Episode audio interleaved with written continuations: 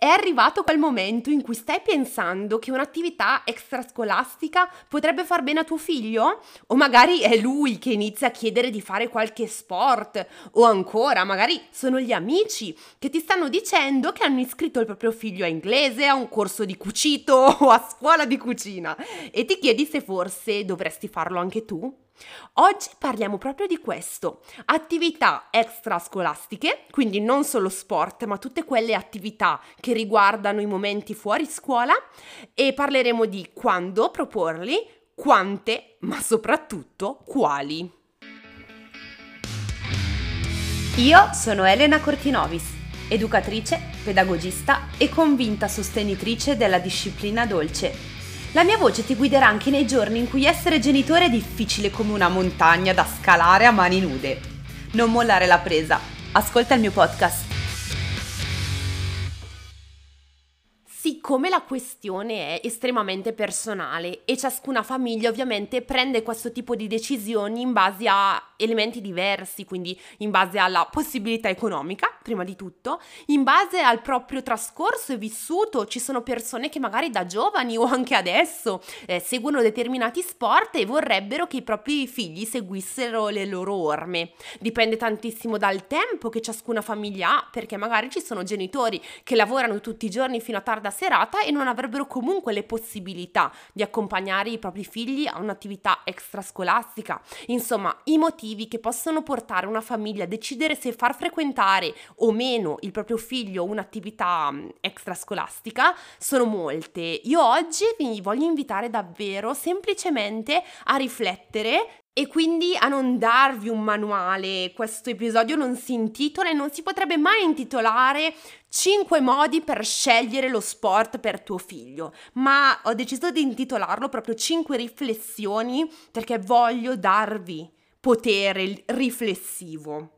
A volte ce ne dimentichiamo di questo, a volte vorremmo proprio la pappetta pronta, faccio quello che la Elena Cortinovis mi dice. No, vi voglio portare a riflettere e a prendere la decisione in base alle vostre uniche riflessioni e in base alla vostra unica situazione che è diversa da quella del vicino di casa, dall'amico, dall'amica e dal parente vario.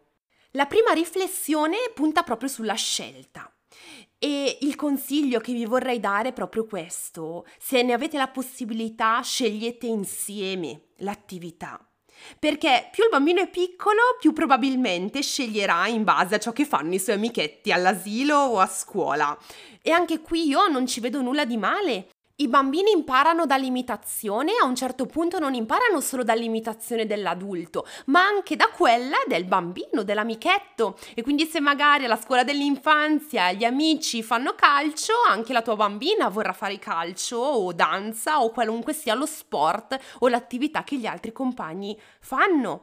Mentre il bambino pian piano crescendo inizia a maturare e quindi potrebbe scegliere con maggior autonomia lo sport.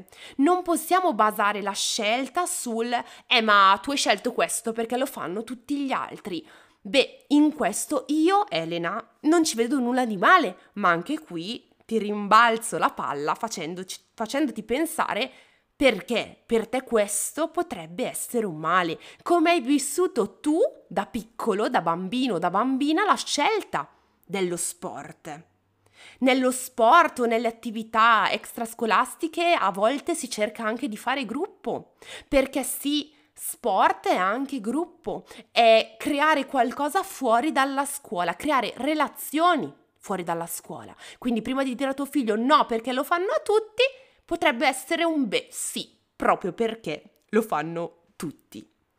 Facendo un passo oltre, sempre sul discorso della scelta, che è il nostro primo punto, eh, vorrei farvi riflettere sul cercare di lasciare maggiore autonomia possibile nella scelta dell'attività al, proprio, al vostro bambino, in modo da non boicottare la scelta con la nostra idea di figlio ideale. Il mio figlio ideale che sport fa? Ah, il mio figlio reale non potrebbe mai fare questo tipo di sport o di attività. Per approfondire questo tema ti consiglio vivamente l'ascolto dell'episodio numero 2 di questo podcast, che è anche l'episodio più ascoltato fino adesso, dove parliamo proprio di immaginazione contro realtà nell'ambito educativo. Insomma, l'idea è proprio quella di partire dalle particolari propensioni di tuo figlio, da ciò che gli piace, da quello che vorrebbe fare e vorrebbe essere. E da questa riflessione ci colleghiamo al secondo punto di questa breve lista. Il secondo punto è proprio questo.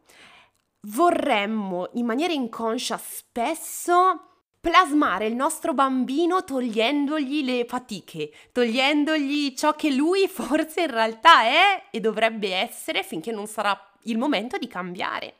L'esempio classico, ed è un esempio che mi sta molto a cuore perché io per prima l'ho vissuto su di me, è questo. Spesso il bimbo è timido e quindi via lo sport di squadra perché così si sveglia e questa timidezza se ne va.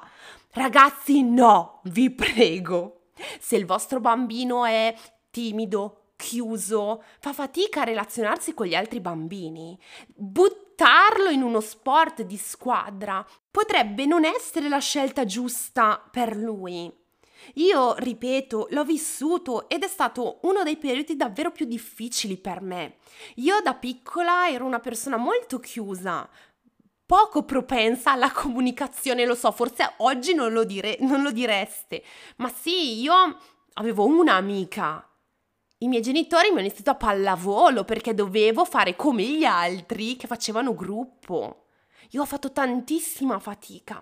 E il giorno in cui la mia mamma mi ha detto, Elena, se questo sport non fa per te, cosa faresti? Io ho voluto fare tennis lo sport singolo per eccellenza dove proprio se devi cooperare con qualcuno lavori in doppio e c'è un'altra persona, non altre 10, 20 o 30. E quindi cercate di non puntare esclusivamente la scelta di un'attività che presuppone una squadra se il vostro bambino non ha il temperamento, la personalità adatta.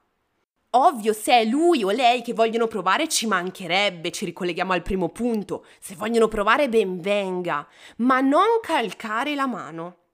Piuttosto proporre qualcosa di graduale. Si inizia da uno sport nel piccolo gruppo, man mano se il bambino impara le skill di socialità e gli piace giocare nel gruppo, si può man mano andare a cercare uno sport di gruppo che lo può andare ad aiutare, ma con gradualità lo sport di squadra potrà essere scelto in un momento successivo, quando il bimbo avrà acquisito una maggior sicurezza e sarà pronto anche a collaborare con altri bambini. Magari ad oggi l'approccio strong del ti lancio a fare calcio così comunichi, così giochi con gli altri, non è proprio magari l'aspetto che aiuta il tuo bambino. Qui magari stai pensando, eh no, ma io con mio figlio, col mio primo figlio l'ho fatto e ha funzionato. Ritornate ad ascoltare i primi due minuti di questo episodio. Siamo tutti diversi, così come tutti i nostri bambini sono diversi.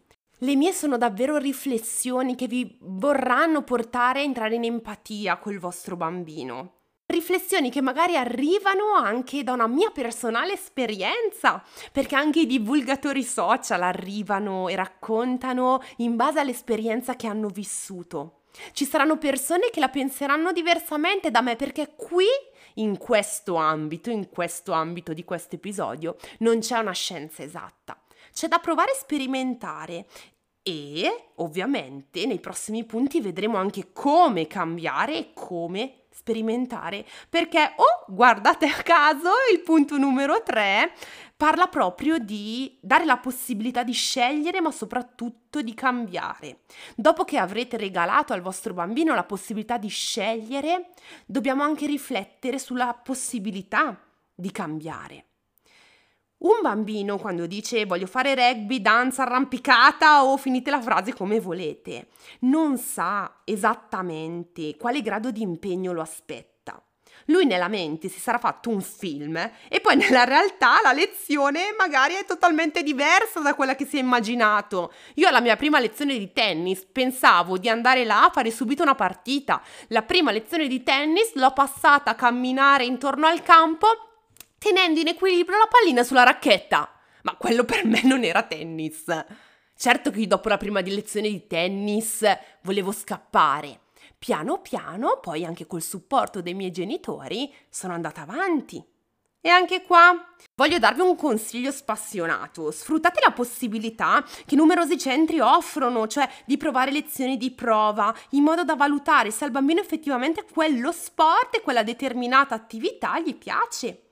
E allo stesso tempo magari valutare anche se l'ambiente, se gli istruttori vi piacciono. E qui so già cosa state pensando. Fin dove arriva la responsabilità di un bambino di decidere di mollare o andare avanti? Allora, molto spesso sento dire a bambini molto piccoli, quindi quando parlo di bimbi molto piccoli, parlo di bambini diciamo tra gli 0 e 6, 3 6, sotto i 6 anni. Hai scelto di portare avanti questa attività e quindi adesso per altri 9 mesi la devi fare perché ho già pagato l'annuale, quindi non voglio sentire storie, ho pagato, ci vai. Attenzione, perché qui dobbiamo fare una riflessione importante. Prima di tutto, sotto i 5 anni circa, prendetelo a spanne, 5-6 anni circa, un bambino difficilmente ha idea di cosa significhi impegnarsi per un anno intero cercate piuttosto di scegliere attività magari o realtà in cui esistono piani di iscrizioni, non lo so, bimestrali, trimestrali, in modo da, prima di tutto, non dover fare un investimento economico molto importante senza ancora essere sicuri che quella è l'attività giusta per vostro figlio. E dall'altra parte, in questo modo lascerete libera e aperta la possibilità in un anno di cambiare più di un'attività. Per tre mesi si prova l'inglese inglese, dopo altri tre mesi si prova danza, dopo altri tre mesi si prova l'arrampicata, fin quando poi il vostro bambino o bambina troverà l'attività giusta per lui o per lei. Discorso invece diverso per i bambini un pochino più grandicelli, diciamo dopo i 6-7 anni di età, invece ehm, potete iniziare a parlare della parolina impegno, del fatto che nel momento in cui ci si prende un impegno è giusto portarlo avanti, spiegare al bambino l'impegno che si prende, quindi magari calendario alla mano, mostrare proprio i riferimenti temporali, il numero delle lezioni che mancano alla fine o ancora prima l'ideale sarebbe ancora prima di iscriversi mostrare al bambino l'impegno che prevede questo tipo di iscrizione, perché mi viene in mente, ad esempio, qui nella mia realtà i corsi di calcio sono annuali, non si possono fare ogni tre mesi. Se parliamo di bambini di 7-8 anni, ovviamente la, l'impegno che dovrà dimostrare può essere reso tangibile, cosa completamente diversa su bambini di 3, 4, 5 anni. Ricordatevi che ogni età ha il suo livello di responsabilità e a ogni età ci sarà un tipo di comunicazione diverso col bambino. Arriviamo all'ultimo dei cinque punti di riflessione. Occhio al numero di attività, riflettiamo su quante attività proponiamo ai nostri bambini. È vero, Spesso è semplice farsi prendere la mano, se, se, ne hanno le possibilità ovviamente, iscrivendo il bambino a numerose attività e in genere i principali motivi sono due e li capisco. Il genitore che lavora e non sa dove lasciare il bambino e allora pensa piuttosto di lasciarlo un'ora davanti alla tele mentre lavoro, eh, gli faccio fare uno sport. Oppure eh, voglio che mio figlio sia stimolato, voglio che mio fi- figlio abbia diverse fonti di crescita e quindi vado a caricarlo di attività per dei valori importanti, tempo, impegno e formazione, chiamiamola così. Però attenzione, perché i bambini hanno anche bisogno di riposarsi, di annoiarsi. Il valore della noia per un bambino è importante. Se il problema è logistico, ossia si lavora e non si sa come intrattenere il bambino, e avete le possibilità economiche, piuttosto magari valutate di investire il denaro in una babysitter, qualcuno che può dedicarsi al bambino ma in uno spazio tranquillo, più rilassante, quindi magari gli fa fare sì inglese, francese, tedesco, ma con un rapporto più tranquillo, un rapporto uno a uno, con meno competizione, con più tranquillità, con più momenti di pausa. Se invece il problema è la stimolazione, ossia la necessità di stimolare il bambino, vi invito a riflettere sui danni dell'iperstimolazione. Il bambino iperstimolato può arrivare ad avere disturbi di attenzione e difficoltà nel sonno. Io ora non vi voglio terrorizzare, ci mancherebbe, e ora che si arriva all'iperstimolazione ce ne passa. Però anche qui riflettete. Voi, dopo una giornata lavorativa, avreste voglia tutti i giorni di fare un'attività diversa? Che tipo di attività diversa? Mi viene in mente una cosa, mi viene in mente la canzone, non prendetemi per pazza, eh, la canzone delle tagliatelle di nonna Pina. Ce l'avete presente? Se non l'avete presente fate stop e andate a googolare le tagliatelle di nonna Pina. L'avete mai ascoltata bene dall'inizio?